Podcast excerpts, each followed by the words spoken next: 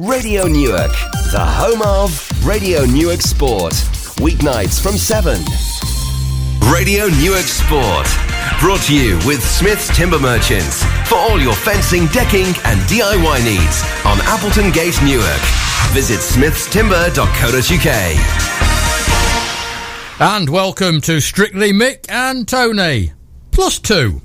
Matt Ridyard talks about a special football match, and Gary Edgington joins us all the way from Devon to talk about the weekend's cricket.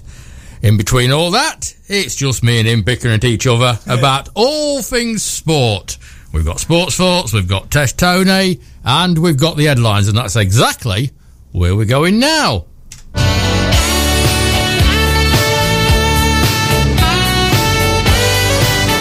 And starting with a couple of cracking local headlines. Sports show favourite James Brincat Smith has won a bronze medal at the World Powerlifting Championships in Japan. How good is that? And when he gets back from his travels, I'm sure he's going to pop into the studio to talk to us about it. And there's also podium finishes for stock car racer Dave Sharp and for the sidecar team at Wintec. Both been into this studio to tell us their stories. Both on the podium, both with third place finishes over last weekend. It's not bad, is it? Newark Flowserve on the lookout for a new reserve team manager following Lee Julian's decision to resign. We'll keep you up to date with progress on that one. And, as we always do on Thursday, we look back at some of the national stories. And of course, Manchester City rounded off an outstanding season by crushing Watford at Wembley to clinch an historic domestic treble. Pep's side becomes the first English men's side to achieve the feat of winning the Premier League, the FA Cup, and the League Cup in the same season. We'll talk about that one in Sports Thoughts. Wolverhampton Wanderers will play European football next season for the first time since 1980, following City's FA Cup victory. They finished seventh in the Premier League, but would have missed out on the Europa League spot if Watford had lifted the FA Cup. Wolves start their campaign in the second qualifying round, which I should think is probably a week on Monday, while Manchester United, who finished sixth in the league, will go straight now into the Europa League group. About their Barra. Steve Clarke is the man to lift the gloom surrounding the Scotland national team, says, for, says former national boss Craig Brown. 55 year old Clarke has left Kilmarnock to replace Alex McLeish, signing the three year contract with the Scottish FA. Brighton have appointed Graham Potter as their new manager to replace Chris Hughton, who was sacked um, after the Seagulls finished 17th in the Premier League. And Gillingham have named Steve Evans. Why? As their new manager. The former Leeds, Peterborough, and Mansfield boss starting his new role on the 1st of June. And plans to expand the 2022 World Cup to 48 teams have been abandoned by FIFA. They can't figure out how to do it.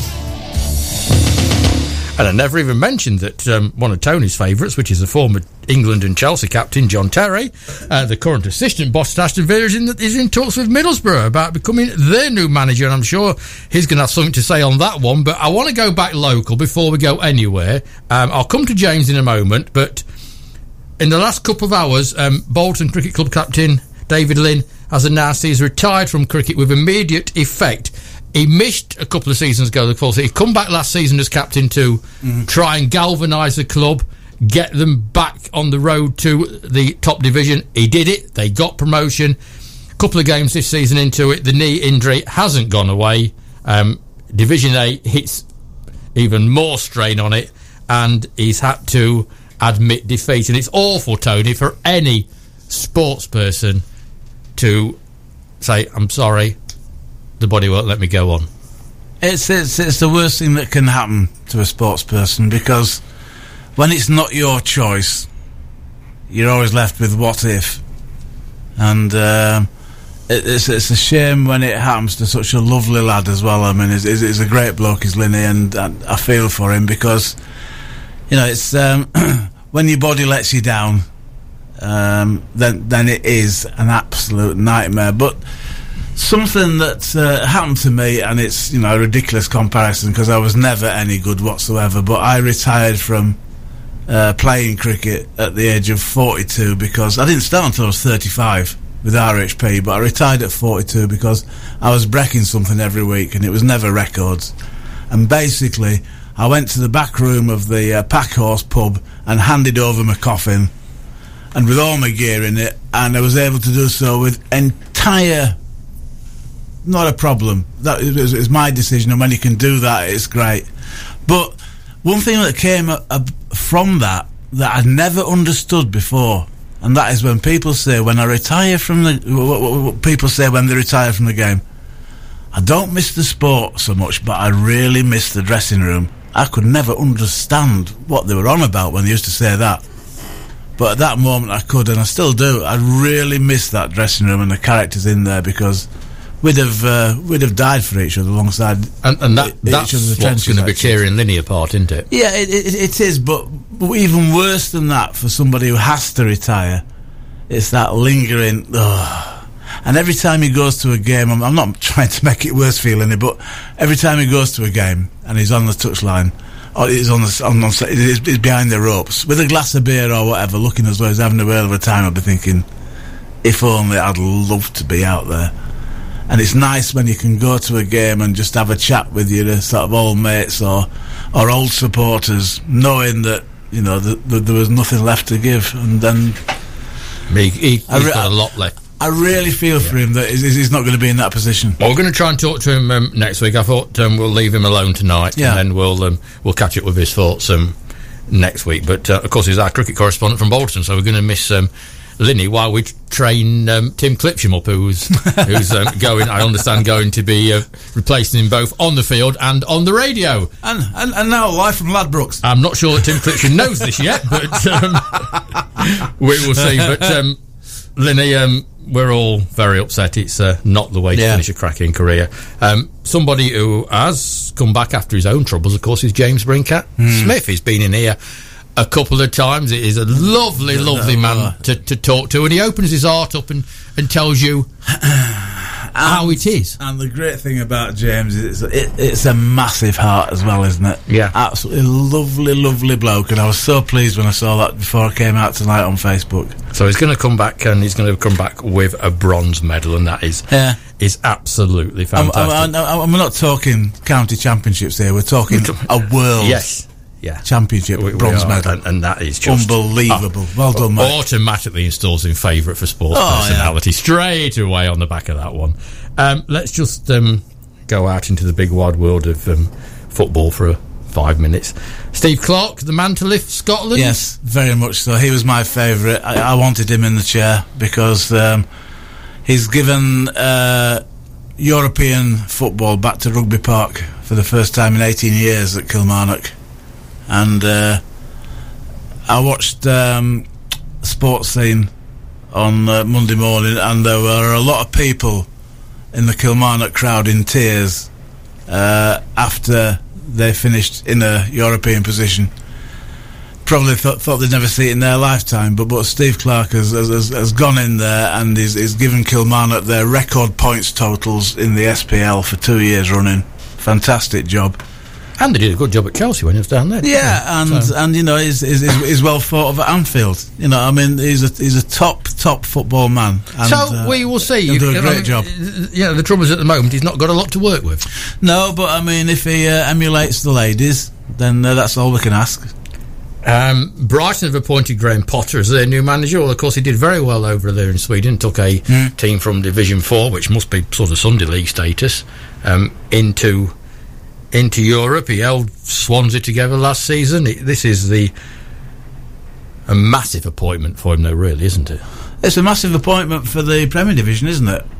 You know, you, you've got an English guy um, getting one of the top twenty jobs in the uh, in this country, but you know, arguably in Europe, and, and and that is fantastic. When they turn to European people all the time, I think it's great to see an English guy getting a job. Most certainly. Um, I don't suppose you'll have the same effects on the second one, but Gillingham have appointed Steve Evans as their new manager. I mean, I I don't know the man. I just know he seems to have a tremendous amount of baggage that flies around with him. No, you you won't be alone in what you said when you were announcing that in the headlines. Why? You know, it's the same reason Alan Ball got another job. You know, how? Because, you know, if you prove yourself to be totally inept in any other sport, in any other trade, you don't get another job. You know, you you move on to something else. You know, so but in football, you can prove to yourself to be an absolute bonehead, and you still get another job five You, you see, I, I Steve, and, and, and it's okay. I know. Yeah, you've called me a dinosaur, and yes, I am. But Steve Evans is a Steve Evans works for Steve Evans. If, if he's if he's out of work and somebody gives him a job in six months' time, if somebody a little bit bigger says, "We'll offer you a job," he'll ditch the people that took him in the first Mansfield, that took him in the first place, Yeah. and, and and move on. I, I don't like people that don't show loyalty. I'm sorry, I don't. To me, loyalty and sport should go together. I understand why Steve Clarke has gone to Scotland. Oh yeah, You know, it's going to come along once that chance. I, I understand why Graham Potter has gone to Brighton. I really do. I can't understand why Gillingham wants Steve Evans because in six months' time, if Steve Evans sees something better, he'll be gone. but it's, it's I, I, I can't understand it. I, d- I, I don't actually know what he's like in the manager's chair, but I think he's a quite a divisive character as well with the, within a football club. Is uh, There's no just we'll move on because obviously he's got a lot of baggage, hasn't he? he has. Um, apparently, Pep is on his way to Juventus. Well, the odds rapidly went down in the bookies today, and um, you know the the bookies never get it wrong, do they? I mean, I find that amazing because I thought it was, I thought he was being offered a new contract at um, Manchester City, which would have made him rich beyond his dreams. Manchester City seems to be a good setup to work in. Why would you want to go to You Juventus? see, we're going to talk about Man, Man City af- after we've talked Yeah. to um, to Matt Ridyard. As good as they are, in my world, until they do something in Europe, they're never going to be great. But we'll talk about that one because I know you have actually got something to say. Do you know what happened for the first time in this last season? By the, by the way, this first time ever, the top five European league winners retained the trophies they'd won from the year before. yeah, And that's never, ever happened before. England, Manchester City, Italy, Juventus, Germany, Bayern Munich, Spain, Barcelona, and France, Paris Saint Germain. really? That's never, ever happened. All five have never Yeah. retained before. Good Which- stats. yeah, but it does get you thinking how quick are we moving towards a European Super League? I think Because the big ones are there at the top and they're staying. I, I- I think it's only a matter of time, isn't it? I mean, the Champions League was the first breakaway. The, you know, the European Elite League will, will, will, will be the next step, and uh, you know that it's um, already the Premier League is a bit old hat, isn't it? In the eyes of the sort of superpowers, in the eyes of the boardroom people. And I just think, uh, you know, you just go chasing more and more money at the top at the top of the game. You know, I think I think you're right. I do think we're going to finish this little section off on Wolverhampton Wanderers because um, Can I just say one thing? My team, Berwick Rangers, will be playing in the Lowland League next season because we played in the playoffs against uh, Cove Rangers, just outside Aberdeen's Cove, and um, we lost 7 0 on aggregate to our Highland League side. The nil I can understand, but how did they only score 7 against us? But next season, two of our opponents in the league will be Stirling University and Gala Fairydean. Happy days. you're not playing Bonnyrigg Rovers then. No. Oh, could have gone. We we could have sent you up there live to Bonnyrigg. Um, Had they gone? Wolverhampton Wanderers. Yes. the team, the manager, the club. That's a fantastic season. I think Yeah. the last thing you probably wanted was Europe starting on the second of July or whenever it's starting. But hey ho, Yeah, I mean, I, I, I'm sure they'll take that. And I'd love to see Man United starting that with an away trip to Azerbaijan in July or something. But no, it's, um, uh, you know, Wolves are, uh, are, are one of those football clubs that have got so much history, it is untrue. Okay, coming up um, next on our trip round is uh, is Matt Ridyard, and I'm sure may well mention a goal he scored. Well, that does happen sometimes on this show. We're having a few problems getting through to people on the telephone, and, and Matt's um, obviously a bit tied up at the moment. Uh, if he rings back, we'll go straight to. it. But what was actually going to talk about, Tony, is a um, a special football match which is going to take place. And Tony, while you do that, I'll answer the phone because I'm absolutely. In fact, you can talk to what I'm hoping is Matt Riddle because the phone's ringing, and um, we're hopefully now we're going to go live. You see, this is proves this show is live. Hey, up here, we'll, we'll, we'll, we'll yeah, here we go. Straight through live to Matt Ridyard. Matt, you're live on Radio Newark. Uh, good evening, you right? Good evening, Matt. I was just about to say that uh, there's a very special football match happening at Lowfields um, this weekend. Was going to talk about that, and then we was going to talk about um, the goal of the season award for last year. But uh, beans as you're here, first of all, um, tell us about the football match. Um, yeah, Saturday it's that time of year. Well, not that time of year again because that's obviously January. Um, it's time to remember um, the life of Graham. So what we decided to do, as you know, Memorial game last year. This time we put it back a few months. So it's a bit warmer. So yeah, um, half one on Saturday down Lowfield. Um, Warriors 11 versus Blue Watch 11 again um, on a nice big pitch this season. So a bit, bit more work to do for them and us. You must be honoured. Even the reserve team didn't get on the big pitch. Very honoured. Yeah. um, there was a lot of people there last year, and it, and it was a tremendous event. And uh, we thanked Lowfield's Flowserve very much last year because, if I remember, the conditions was absolutely atrocious. Let's just hope oh, it's going to be a little better this weekend. Yeah, 20 degrees warmer this season, uh, which is nice. No snow, so no brushes needed to clear the line. Yeah, very thankful last year. It was, it was very touch and go whether it was going to go ahead luckily it did. It, um, it, yeah, it, in no way it should have been played, but it did get played, and it raised yeah. a lot of money, and, and it was, and everybody had a, a fantastic time. Yeah. And uh, yeah. the highlight of the whole afternoon, of course, was a tremendously stunning strike that flew into the top corner of the net. The highlight of your football career. exactly, it was a pinnacle, mate. Um, I'm still living on it today, and I'm, I'm sure I might show it tonight. In fact to my team on our little private Facebook group to show them what look this is what we need to do. Otherwise, we could end up like Derby County and crying on Monday. Good lad. Um, right, just tell me again. It's at Lowfields. It's on sa- on Saturday. It's starting off a bit earlier this year, half past nine. We've got a kids of the 12th tournament in the morning because that would have been Graham's age group. So we've got some cracking teams down as far as Chesterfield Academy are coming down um, to play in it. So, it's, so we're going to a tournament bounce about there from early. So all day long, down Flensburg, starting bank holiday as you need to. Um, lots to do, raffles, tombolas, some great prizes up for grabs again. Um, a few auction bits.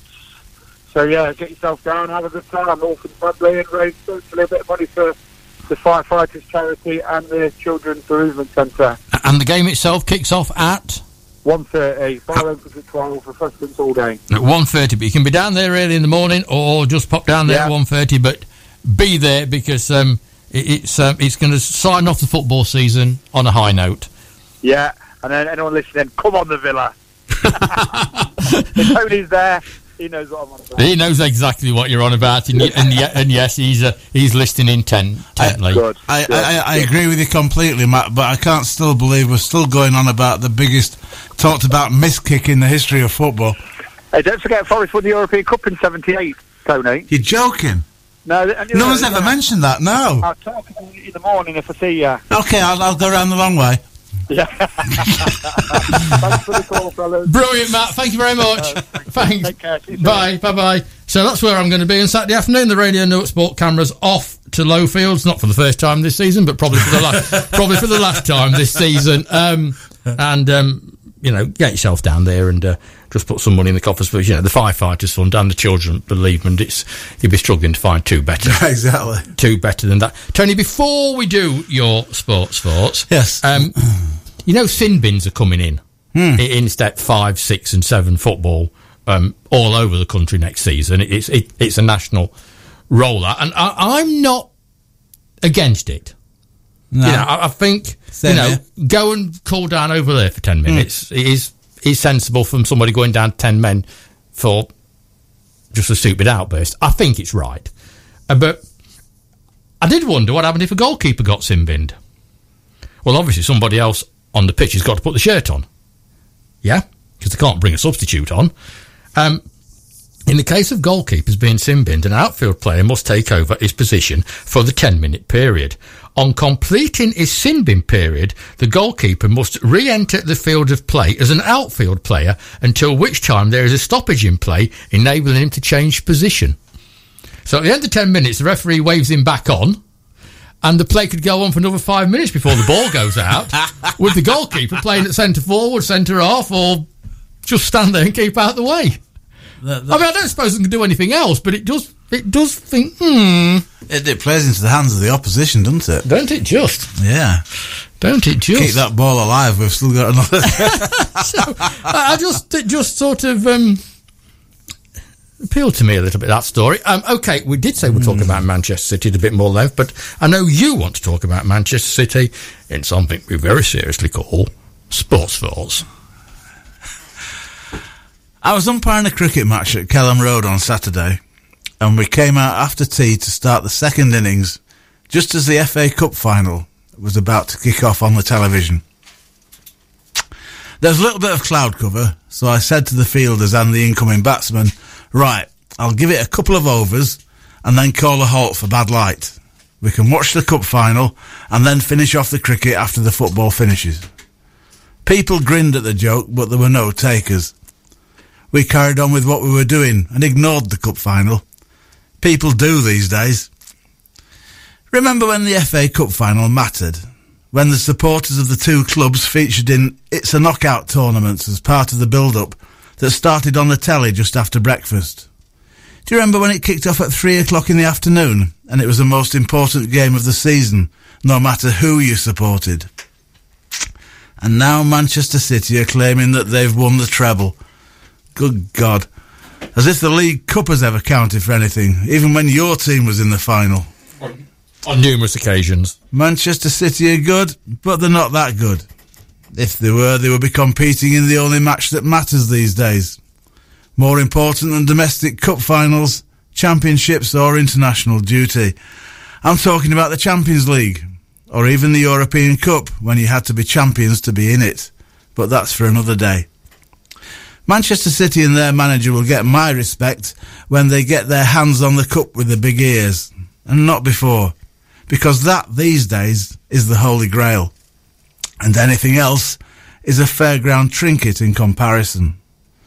And while we're on the subject of Manchester City, there are apparently people who are suggesting that the citizens should have taken their foot off the gas against a woefully inept Watford side to save the club from further embarrassment at Wembley.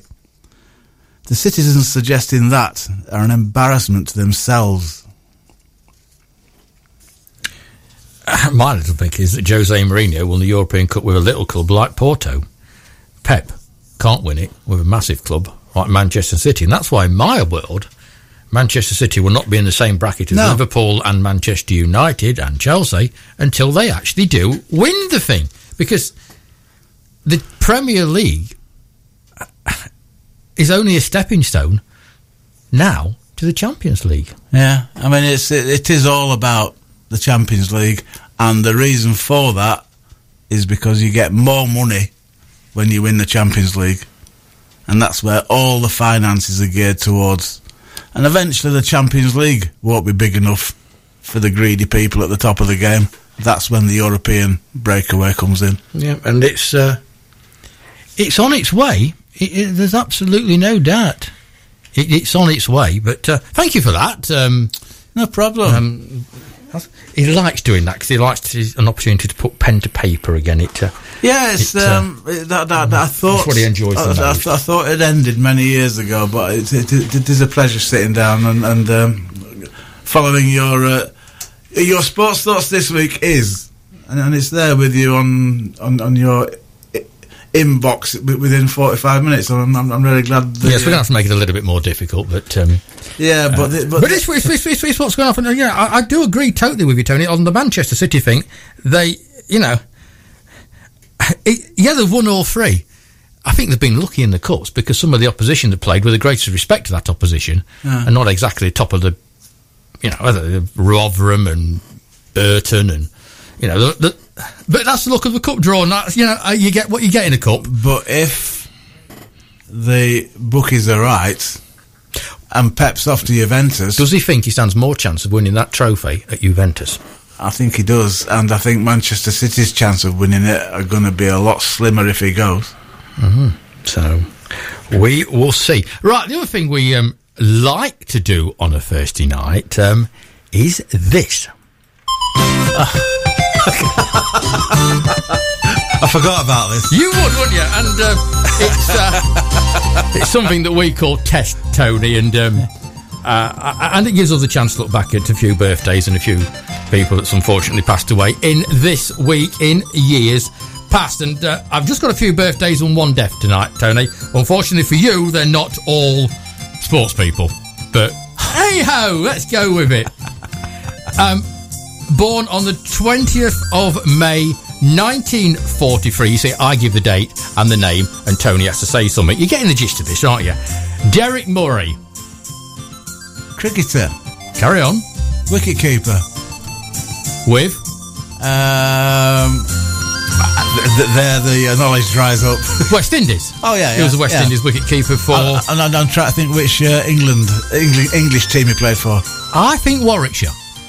You're probably right. Yeah, I think Warwickshire. Hmm. But he was West Indies wicket keeper for near on 20 years. yeah, for a long, long time. long, long time, wasn't he? And he was, he was just there, wasn't he? And did his job while all the superstars around him took all the plaudits. Mainly the fast bowlers.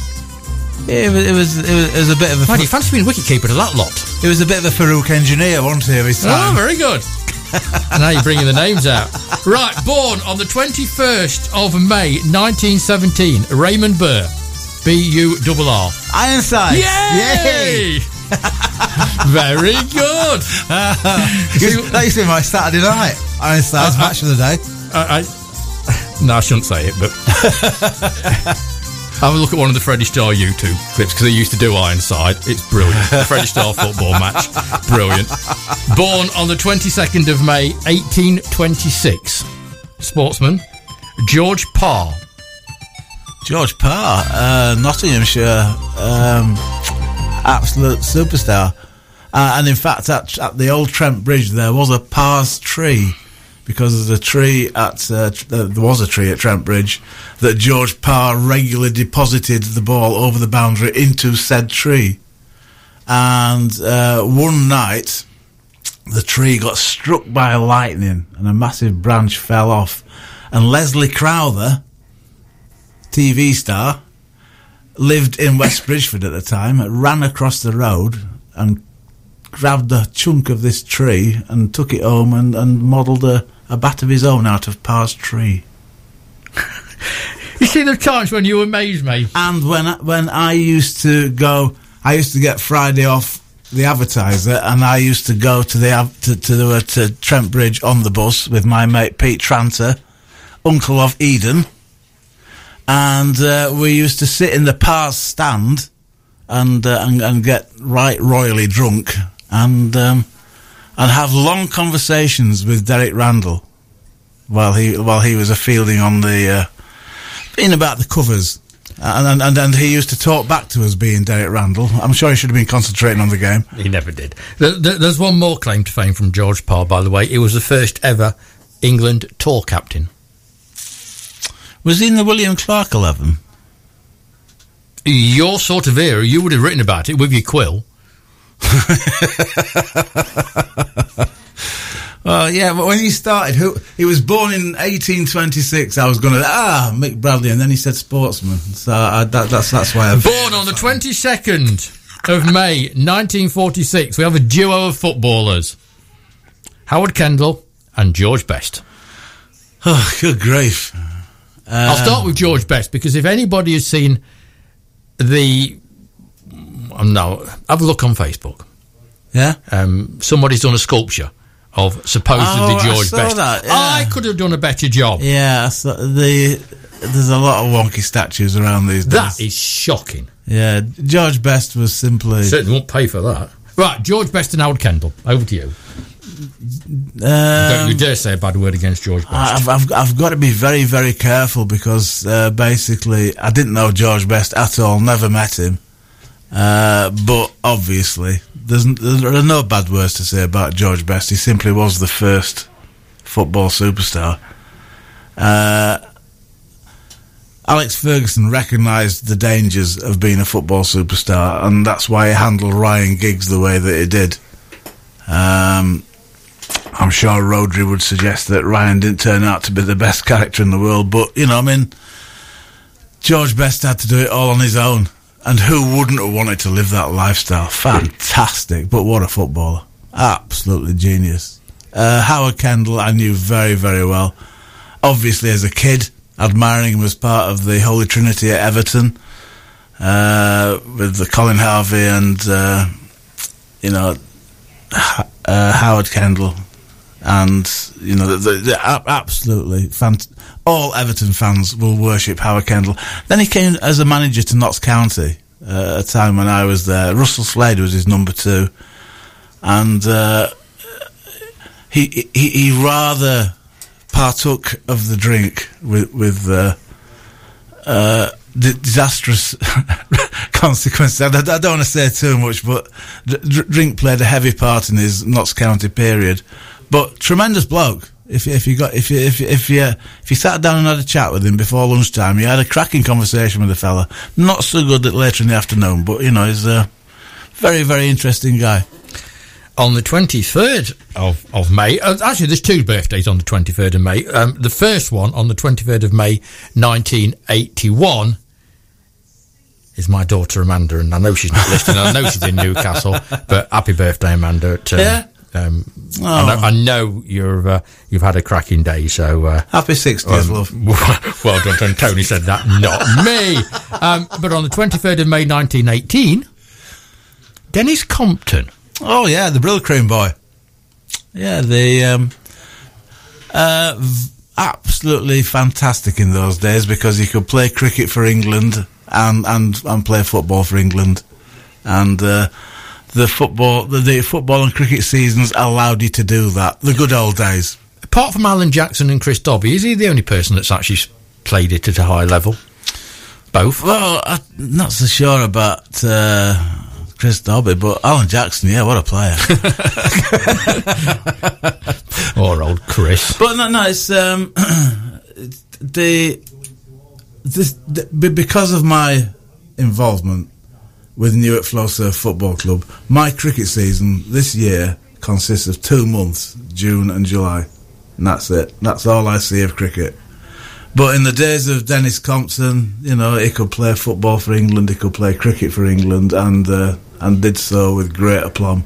To play for Arsenal and England, that's that that's Roy the Rover stuff, isn't it? One superstar that passed away in this week on the 23rd of May 2017, Roger Moore.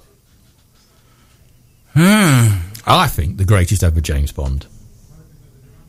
The smoothest? Yes. I think Sean Connery was the best. Okay. But um, but but yeah, I, I just thought Roger Moore just. I mean, it as was the saying knew it took the out of the role. but but it was it was just yeah, as it was it was suave but you know it was it was but, but he never scored a goal for Bonnyrigg Rovers so so that made that so okay then so Sean Connery will stay yeah. your number one because he oh, scored a goal for Bonnyrigg easy, Rovers easy. okay Chris right all right um, still to come on Radio Newark Sport uh, we're going to go to glorious Devon, you know, the county that's next to the best county in the world. Um, uh. Hopefully, about quarter to eight, and talk to Gary Edgington about the cricket season so far and will it ever sunshine on a Saturday. Um, this is our five minutes on a Thursday night when we tend to look back over over the last week and all the news really, whatever happened last week, all the news centered around the shock of Newark Flowserve finding themselves in the Midland Football League and playing Lee Hughes and Worcester City and the outskirts of Hereford and Wolverhampton and all such godforsaken places as that. um, of grounds where there's 3,000 odd seats and 4,000 mm. capacities and uh, welcome to the big world. And the other news that KP, Kevin Pressland, is back mm. in football. Yeah, I mean, um, as I've said to many, many people following that appointment, KP has probably forgotten more about football than than I will ever know. Uh, and there was a typing error um, on the. It was uh, not a typing error. uh, There, there was you meant to put the counties, No. and and it came out as the countries, but it, I upset Jim Todd. but it, but it wasn't. Uh, it's, it's not hard to upset Jim Todd, and um, but, but but basically, uh, it, it it it was a typing error, but it was a statement that was very much correct in itself. He's got to be one of the country's best administrators. well, I certainly wasn't going to correct it because I I, No, I, I, no. I would put Kevin up in front of anybody at there. Um, Amy Hunt ran a lifetime best 11.31 Ah. for the 100 metres at the European under 20s, making her the fast, the eighth fastest GB under 20 ever, the eighth fastest junior in the world this year, and the fastest European. And then Olivia Mathias was first home at the European Sprint Triathlon in Poland at the weekend. Tony, if you're still writing for a living, you would have been in Dream World. Well, wh- when I started, uh, Newark Rugby Club w- was the best r- junior rugby side in the East Midlands, and I just thought it was always going to be like that. And you know, it was so easy to write about success, and then as the years passed. Newark slipped down the, the rankings. I mean, these days it must be a doddle to write for the advertiser when you've got so much young talent, and, and it must be so pleasing because all the talent is really, really young. You've got paragraphs for years invested in those kids. And I have to say, it was this radio station and this show that It broke the news on both of them. But I mean, we introduce stars to the world, don't we? Sam Hardy retained his, his national schools title, uh, and the ever improving Chloe Davis Yeah. come second, and Lauren Workman was a semi finalist. Again, we're talking about youngsters. Again, we're talking about them on the national stage. Um, hopefully, they're all going to come in the studio sometime next month. But I want to keep going back to Chloe because you saw her when you're more of a boxing fan than I ever will be. You saw her in a skills bout, and you said, "By God, she's going places." But, but that, that, that, it was the first time I'd ever seen a skills bout. Uh, uh, First time I'd ever seen a skills contest. Didn't know what it was. Couldn't understand it. Um, some of the people in that ring didn't understand it, as the referee had to jump in and say, "Oh, stop that, or I'll be sending you home." you remember that, don't which, you? which is the greatest line I've ever heard at a, a fight night. But um, no, it's uh, you can, but you can tell, can't you? You can, you can walk past a football pitch and the superstar stands out as you just glance. You can tell because they just stand out like a sore thumb. And that night she was class, absolutely bang on. And it doesn't take a sort of sporting observing genius to be able to tell quality when you see it straight in front of your face. It, oh wow! And the other great thing about that night was that. Sam really wasn't into it, was he? Until that guy from Boston lamped one on his nose, and then Sam thought, "Hang on a minute, have some of this." and then Sam came alive. Oh, that was brilliant. he, he really was going through the motions until Yeah, somebody yeah. upset him. I thought that was just. People say. I- I- like, they asked me again on Saturday while I was at cricket, why the heck do you bother with this when you could be watching national sport on television? That's why we bother. Sam Hardy, This is, Um, yeah. Chloe Davis. I, I, I, Amy. I, would rather be Yeah. watching uh, Chloe Davis and Sam Hardy at Fountain Parish Hall than than at Madison Square Garden. Oh, so much, so be- much. because that is that is proper It's so, sport. it's so. It's, so it's not much. about So millions and millions and millions of pounds. It's about somebody local doing well, and that's what this radio show does. um, Louise Orgill. I'm going to end this section on Louise because I, I, I just it's bordering madness. It's got to be um, Colwick Park in May for a 5k swim lasting one hour and 33 minutes, and you're not even allowed to wear a wetsuit. Yeah. I, I just think she's wonderful. That to me is absolutely common sense to me. Uh, uh, compared to inviting a husband back into this studio when he's been here before and told us his jokes, and you invite him back. Yes. that's madness in He's itself. here. He's next week because it's the Gordon Wellborn week. My favourite, my favourite week of the year. The Gordon Wellborn week to come. Right. Let's. Uh, we couldn't get hold of Matt, who lives about 200 yards away from us. So um, it's with great trepidation. I'm going to tell you now Coming up next, Gary Edgington from Devon. Okay, and it is time on a new regular spot throughout the summer on a first evening. We're going to talk to Gary Edgington. Of course, Gary is the, the man that controls the all of the South Notts Cricket League on a Saturday, and, and he does it from that county that's um, got the M5 in it, which takes you all the way to Cornwall. So, from Devon, Gary Edgington. Welcome back, Gary. Good evening, mate. Good evening, Tony. Hiya, pal. Um, I don't know what it's been like down there. It's been wonderful weather all week here, apart from Saturdays, Gary, when it's either drizzling with rain or there's a thick cloud cover. We haven't had a decent Saturday yet this cricket season. We've had two lovely Saturdays down here, mate. I think we should get the whole of the South Notts Cricket League to come down to come down to the West Country. Then um, it's been a bit of a a bitty start, isn't it, Gary? You, you lost some games in, in, in the first in, in, in the first week. Um, then you've had a team. I can't understand what happened. At, I mean, it's Underwood, I think, that's played a game and then decided to amalgamate with Heanor. They've had 12 months to work that one out. Um, well, with the Heanor thing, they oh, sorry, with the Underwood thing, they've struggled for a couple of years. And last season, if people look back at the league table, we had their records expunged for the second 11. And they played the first match with nine men and the second match with nine men. Now, a lot of the clubs in the league, and I'm a member of Balderton's, I'm a member of a lot of clubs' Facebook groups, so I can keep my eye on if they're behaving. and Underwood, every week, every week, or it's Tuesday, we've been to selection meeting, I'm down to seven, and that was happening most of last season. Now, Heanor, their third team, share Underwood's ground. So that's where the merger has come. And Heanor thirds are struggling for players. Uh, and Heanor actually, five years ago, merged with Stapleford, where I'm originally from. Uh, and that's Stapleford. There's, uh, there was two Stapleford teams years and years ago. And they merged with Stapleford about five or six years ago while I was still in the Derbyshire League. So uh, these mergers are happening more and more often, but at least it keeps cricket being played. Well, yeah, I mean that is that that is perfectly correct. But of course, we lose them because Heanor is uh, is well into Derbyshire.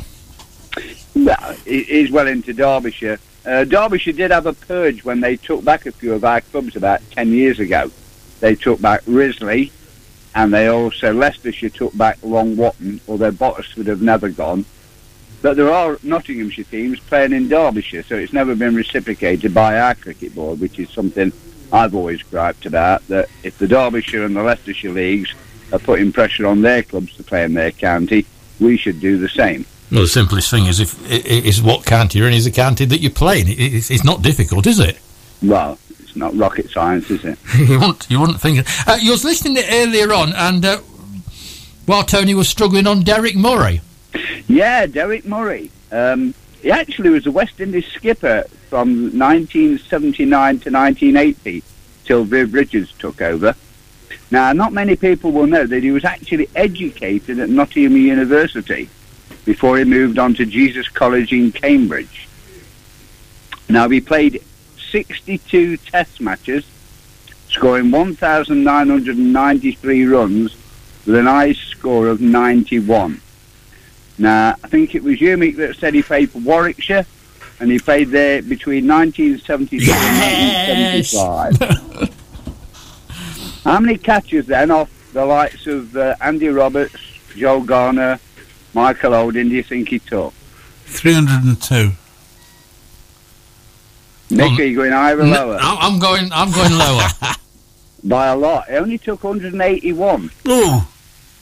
I've overestimated uh, I the would lad. say that. That's because he bo- that's because they bowled everybody.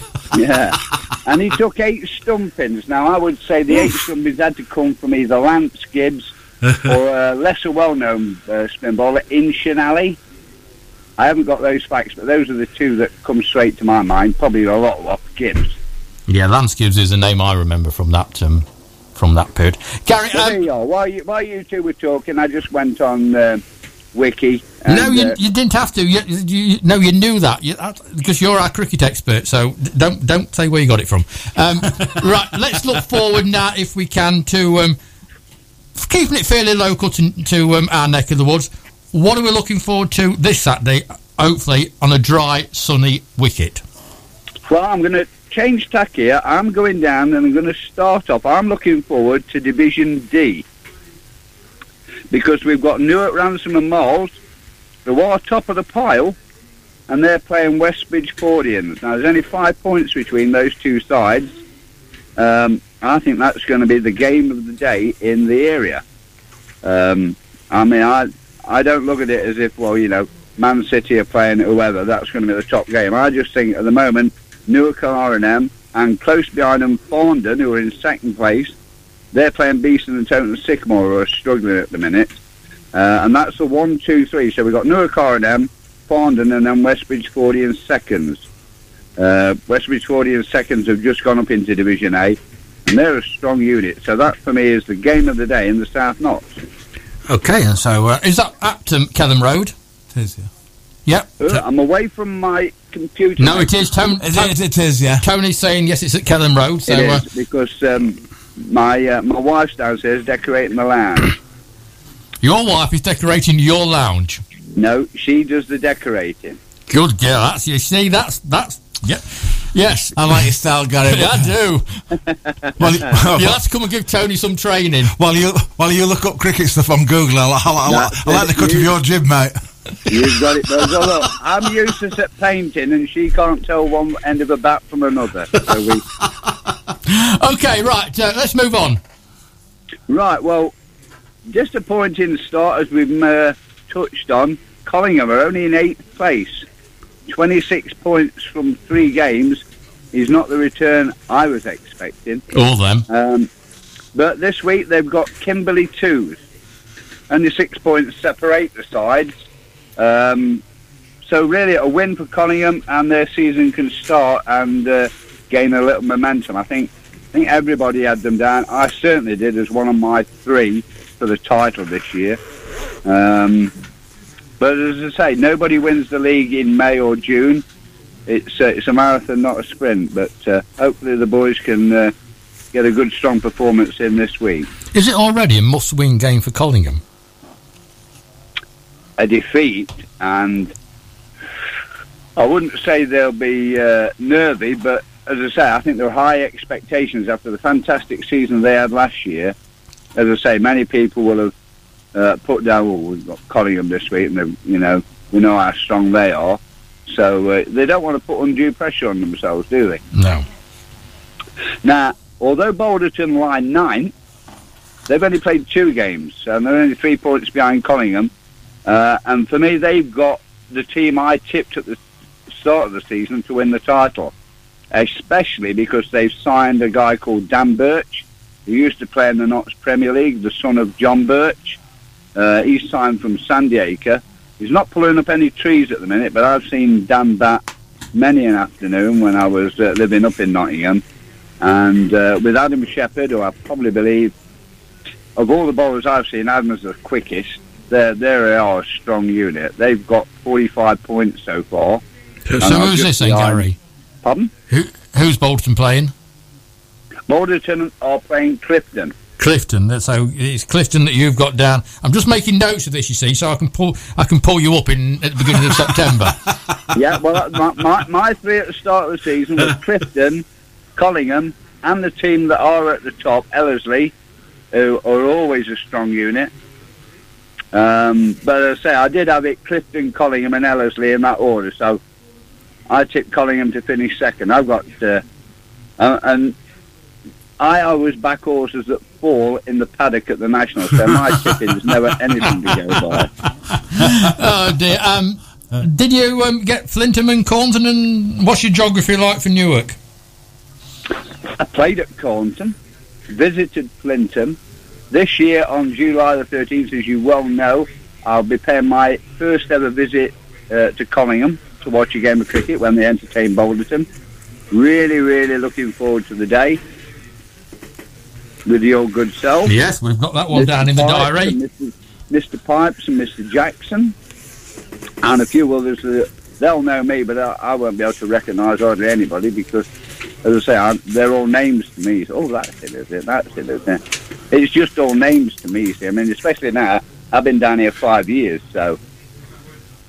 you know. I'm due for release soon. Have you never been to Collingham? Never, pl- I played against Collingham, but we played their thirds, and it was up at North Scarle. Yeah. Yeah. So, uh, if I remember rightly, Brian Bolus's grandson played against. us. There's a there's a Notts, there's a Notts legend. I can, I can tell you, Gary, you, you will you will fall in love with Dalefield the first ta- the, the, the first minute you see it. I've only, I, I once played in a representative game for a Phil Tufnell charity, and there was a guy called Joe Edge. Oh yeah, Collingham, yeah, yeah, and Joe Joe was uh, he opened the batting for our rep side. yeah. I kept I kept wicket that night, but um, yeah, and there was a couple of guys from Newark played as well in the old days. Craig Havelock, Oh yeah. yeah, Craig played for us. I'm- I'm going back at least, I'd probably say 20 years now since we played that game for Phil Tufnell. Yeah. It's before my time, but Tony can remember it all. Gary, we've just about run out of time. Um, can we talk to you again next week and every week? Yes, mate. And um, we'll have a cricket chat, and we'll um, have a look what's coming up over the weekend, and we'll see if um, how many of these um, that you've uh, you've judged correct. Okay, well, look, hopefully the sun shines for everybody up in Nottingham this week. It would be amazing, but very nice. The forecast is good. Okay, well, I should be down in Mick's favourite county on Saturday. Oh yeah, go on, rub it in, rub it in. I'm going to a, a little place called Mousehole, Mick. Oh. Tony has actually just seen a um, something on the on TV called The Cruel Sea, which was a, a, a program they made about the Penlee lifeboat disaster, and of course Mousehole and Penlee go together. So uh, Yeah. it, it's very close to my heart. Is is um, is Mousehole, and uh, you, you will love it, Gary. You really will. It's a lovely, lovely little village. Yeah, well, I've got to I've got to fit an American fridge freezer there Saturday afternoon with my uh, mate Chris. So You enjoy it. we'll do. We'll talk You about that one next week. Enjoy your weekend, the pair of you. You too, mate. All right, Gary. in the area. Cheers, mate. Bye bye. Bye-bye Cheers, now. Bye. now I'm jealous. Now I'm distinctly jealous. Uh, two minutes. Um, last week, oh, this week I should say, um, on Tuesday night, we had Jan and Philippa in an entertaining hour, which we talked about snowboarding and American football and running. And I can announce now, um, Jan's mother, Pat, is coming in on this show on the 12th of June. And when you look up at what Pat has done and what Pat does, I cannot wait for this, for that show. I'm going to make you wait. I'm not going to tell you now. Okay. But I tell you what, you are in for a treat. An absolute treat. Um, you really are. Uh, Mick Goodwin joined us last night and told us all about Collingham. And like all our chairmen that's been in, and directors of football, whatever else they want to call themselves, um, they answered the questions. I hope those are the right questions, but they answered them. And he told us that by March the 30th next year, that pitch is going to be long enough. And I've made a note when he said it, and it's um, it's on the podcast. So Mick, there's no getting away. Two, three wonderful guests this week, Tony, and next week. Talking of wonderful guests, on Wednesday night, Paul Drury and Nikki Smith are joining us for a squash club review. I do hope Lincoln City's still got a manager by next Wednesday, else Paul's not going to be a happy bunny. And on Tuesday night, and I know you're particularly looking forward to this one, Rob and Louise Orgill are back at Sport Towers. Which means, of course, the following week, it's the Gordon Wellborn week. What a week for Newark Sport. Let's do it all again next week. Bye bye.